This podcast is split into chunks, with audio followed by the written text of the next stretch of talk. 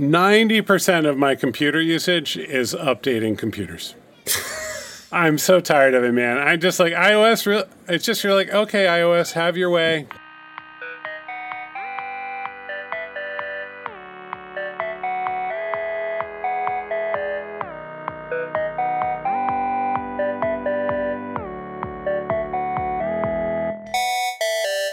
Hey, Paul. I'm excited to record this episode of the Postlight podcast, formerly known as Track Changes. Oh, that's right. You know, when we started this, we thought, hey, we should have a separate brand for our podcast and our newsletter and like not get it all mixed up with the company. But it turns out that that's more confusing that we're just one thing we are postlight. And actually related to that i just want to make sure we mention it because i think it's really important that we, we bring it here to the podcast too. If you go to our website in response to the recent protest movement we have doubled down and made a pretty serious commitment as a firm probably an outsized commitment for our size, but it feels right to us to the Black Lives Matter movement and to anti-racism and to really to human rights in a, in a larger way. We're going to put money and we're going to put work towards building platforms that make this a better world for more people. And so that's another another way that Postlight is being Postlight. So look, I have a thing I want to talk with you about that's been happening in my home. Okay, this is not typical, but go ahead. Okay. So, my wife, you know my wife, my wife needs to stay busy.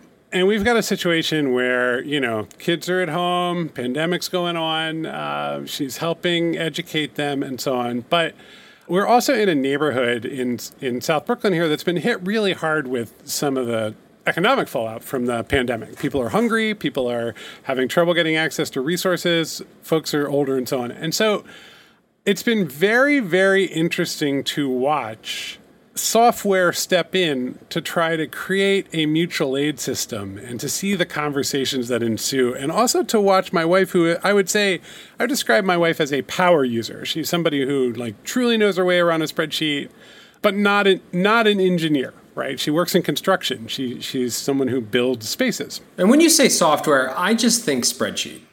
But I'm just going to throw that out. So let there. me. But go ahead. You want to state like draw the picture out here of what exactly is needed.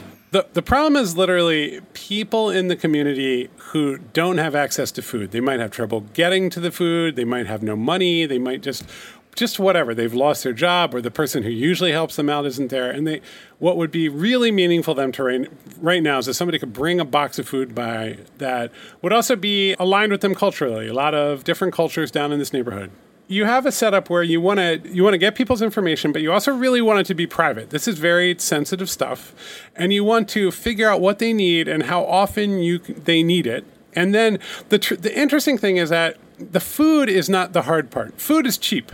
Food is actually like if I give you a hundred dollars, you can do a lot. The hard part is getting it to the person in the neighborhood at the right time while respecting their privacy. And there have been some interesting discussions that I've heard, which I don't even want to go into because people are people are trying their best. But like some people are arguing that we should only use open source software when we are getting people these services. So there's people talking about the different kinds of platforms and ways to use it. So there's all I mean, it's whenever you've done any work with people along these lines, it's a lot of conversation. And so and again, I'm trying to be respectful of what I've overheard, right? But here's what I see. I see a lot of Airtable and I see that so Airtable mm-hmm. is the big sort of like database as a service. And Airtable is something that I think for you and me, and we've talked about it a lot, where like that one nerdy person really wants to unlock it it's a power tool, and, and lots of people can use it, just like they can use Google Sheets, and they can kind of get in and and mess with it. But the reality is that the Airtable learning curve is fierce. It is fierce it's a world. Yeah. Yeah. And it's not fierce for people who are in spreadsheets all day necessarily or people who are doing this, you know, doing a job and they understand the data model. But if you're trying to onboard someone because they just want to drive something from point A to point B or you want to gen, you know, or like you want to get past data and automatically schedule deliveries and things like that boy are you in a world and it's actually yeah it's been a very good reminder for me that the thing that i think is incredibly simple and intuitive is a lot of complexity for the vast majority of human beings which is again not a criticism of airtable in any way it's just like oh my God, it's harder to do this than you'd think. Well, it's, I mean, first off, Airtable, it's worth noting, is a very mature product. It's been around for years. You can start to see its depth just by poking around mm-hmm. and, you know that that's not a product of like version 1.0 that's that's years of like a piece of software maturing in a pretty big way the other thing i think worth noting here is Airtable replaced what used to be essentially the spreadsheet. And by spreadsheet, I don't mean spreadsheet as in like calculations and accounting ledger and things like that.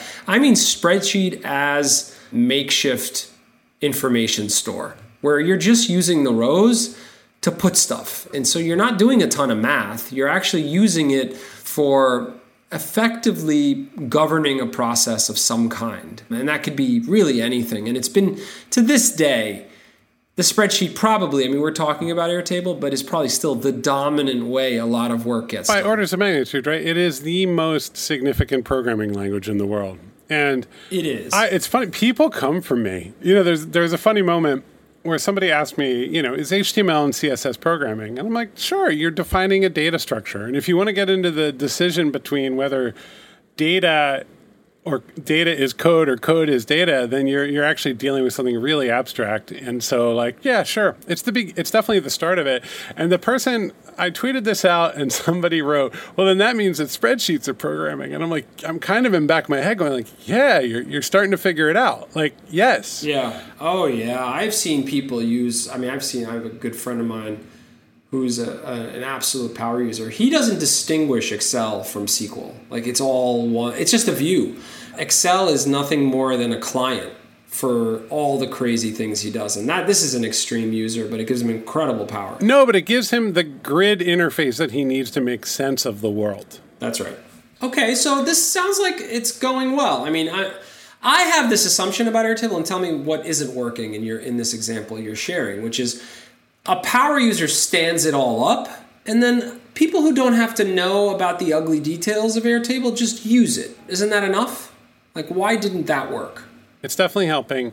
But you know, so there's a few things. One is, like I said, it's it's complicated to generate things. Like Airtable is good for importing data and adding data where individuals are sharing the database, but it's hard to hit a button and say like schedule the 50 deliveries for you know the 50 people in the database based on this logic. Like that requires custom programming. So that's that's not a place that it's yeah. gotten yet. And there are plugins and ways to do it. It's stuff like that. Like it's very good at defining data. The gap that's real and I think this is with all of the codeless tools. And you and I have talked about this before.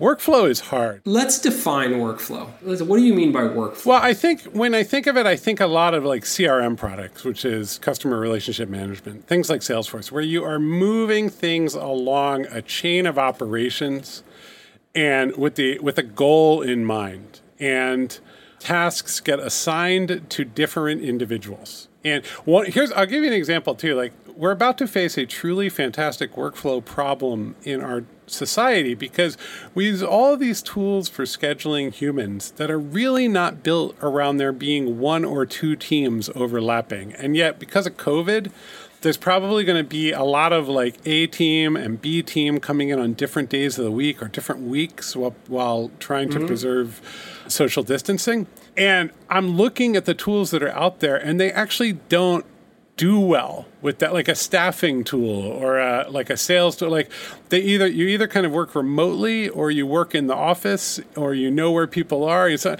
like there's no easy way to schedule that right? And so i'm just sort of like that's a good example of a workflow that's going to be challenging. But a, a classic workflow that we've seen a billion times is the editorial workflow for publishing things you know, sure, it comes, that's another comes in as a draft. Uh, an editor does a quick read on it, a senior and, and rewrites it. A senior editor refines it further and assigns art. The artist goes off and makes mm-hmm. the art, and it comes back in the. Finally, someone with a, a control bit is able to say, "Let's publish that," and it goes out to the world. And then look, this, I mean, you know, what's another excellent example is I don't know what this workflow looks like, but I imagine it's actually pretty rigid and pretty strict. Like when you apply for a mortgage.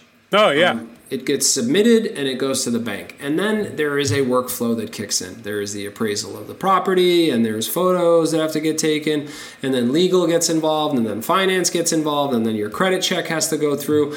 It is clearly a workflow. And where it is along the chain is a big deal, right? Because what you can do, if it's done right, is enforce accountability. You can actually say, right. Hey, Susie, it's jammed up on your step. And until you do your part, we can't move it along. That's tricky, though, right? Because then if that gets locked like that and it's not really easy for someone else to unlock it, I've seen whole processes just melt down where they're like, well, you know. It's a phone call, right? I mean, you, it's usually like, uh, can you just please unlock this for me? Yeah, it's 2 a.m. and Jim is the file owner. And th- this was actually in our world, like Git and GitHub are the, the platforms that sort of Git as a tool and GitHub as a platform. Those are the ways that we address this, which is everybody can work on their own version. And then there is this ceremony whereby everything becomes one single point of truth, mm-hmm. but all of that history remains. You never lose that history unless you want to. So there, that's a very like deep down nitty gritty workflow because you want to know what every change is that happens to a code base. Why hasn't this been solved? Like, why hasn't this been solved in a in a fairly generic universal way? Because an mm. artifact moving along a process where there are multiple participants involved it's as important and, and as as monumental as word processing. It is, except that really what happens is I think that business cases and business rules getting encoded into software, like the thing that we're describing, CRM had to be here for us to really talk about workflow. Like editorial workflow had to become Kanbanized and you know turned into cards and embedded into WordPress before people could see it. And actually, there is a workflow Kanban view inside of Airtable. Like we understand instinctually now that processes. Trello is another example. We understand instinctually that processes can be represented as sets of cards that get moved from A to B to C. And once you get there, you can start to abstract it. But I think what, what's real is like people see things in terms of the business function rather than in a more abstract way. And so, like, I need a sales tool. There are custom sales tools for pharmaceutical reps, right? Like, Salesforce came along and actually swept up a lot of that and said, you don't need that custom tool anymore. Just use Salesforce with the, you know. It's a it's a software platform, right? That's Salesforce right. is its own world that has forked off to address all these very particular use cases. So this gap exists, and it's been interesting because this is something you and I look. I mean, let's just be clear. Like we we didn't just like sit down and say, "Hey, workflow." Like you and I talk about this a lot because we're very interested in these gaps in the marketplace. Workflow is absolutely one of them. It's fascinating to watch over a shoulder as like yeah, boy, that would be a lot easier. Like maybe they need CRM. Maybe they don't need more Airtable. Maybe they need Salesforce. You know, it's funny. Salesforce was supposed to be empowering.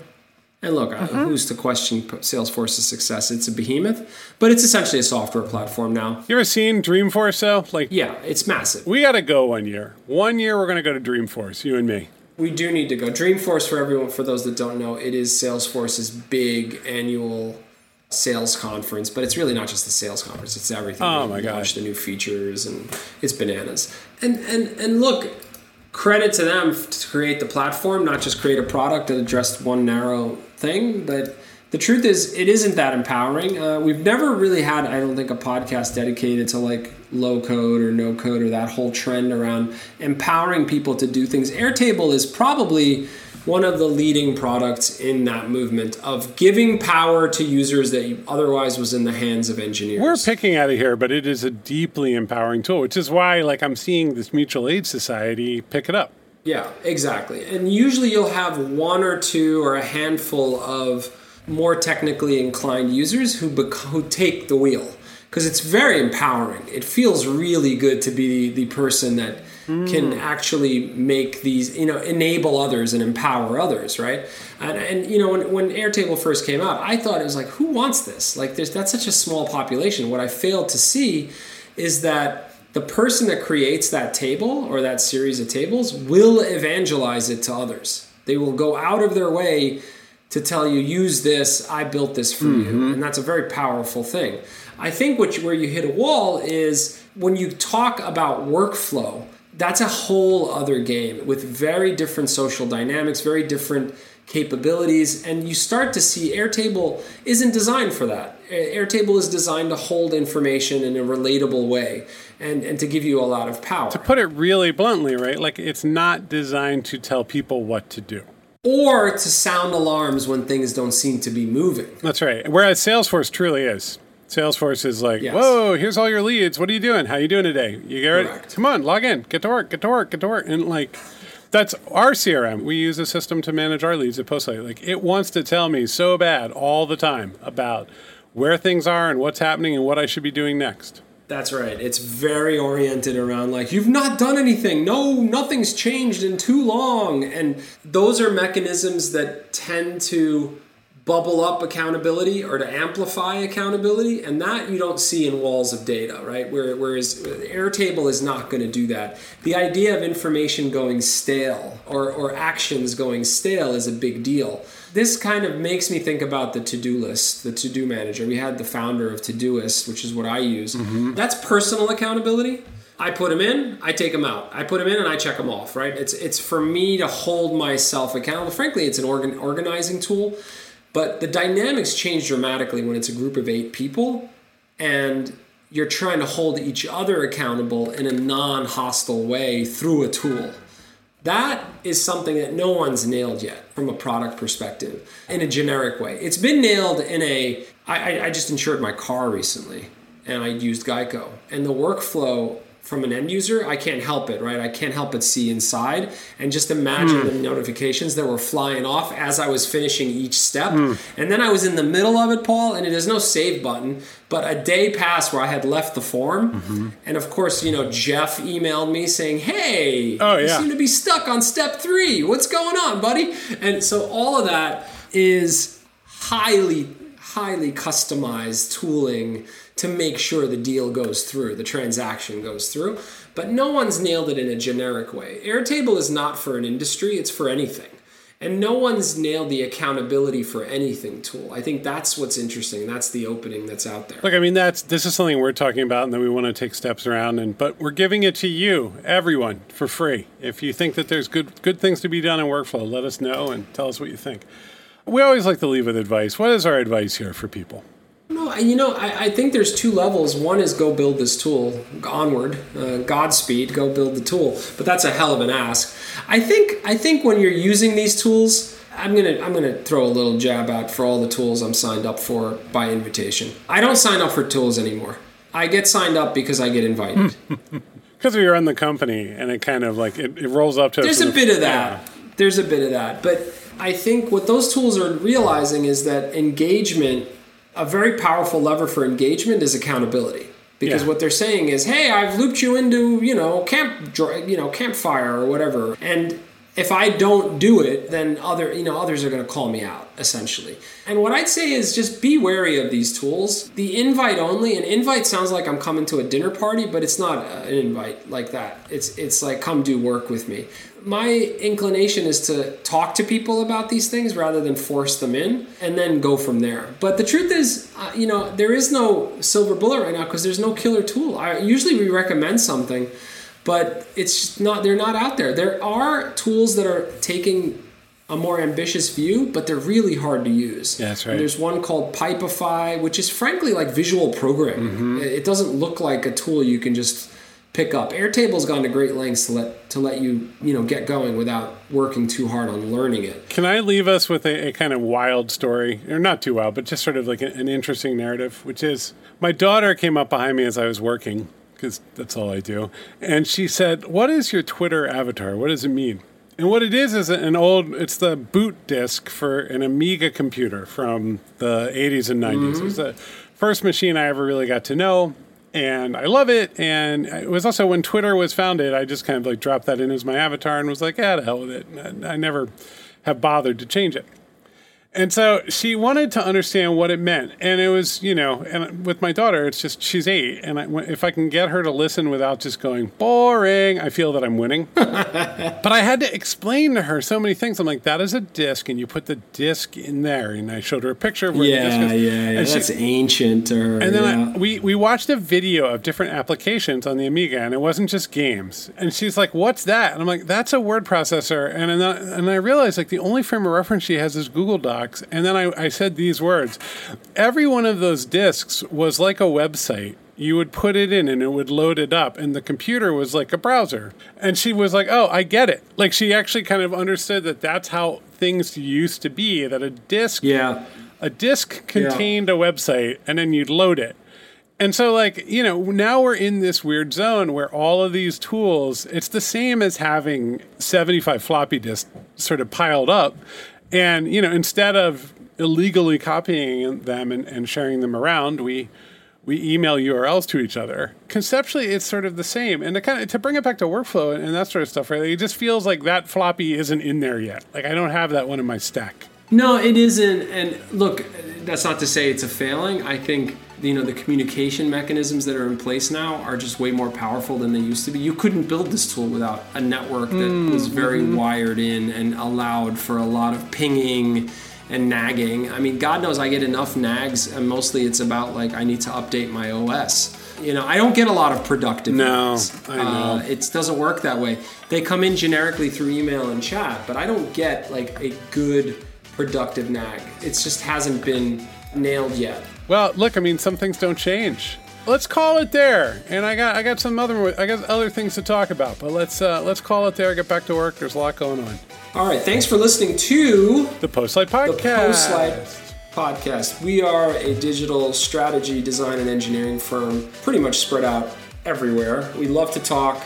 We've built some great, great experiences and platforms for our clients. And uh, you know, reach out. Hello at postlight.com. That's right. And check out our website, postlight.com. All right, my friends. We will talk to everybody soon. Bye. Have a great week.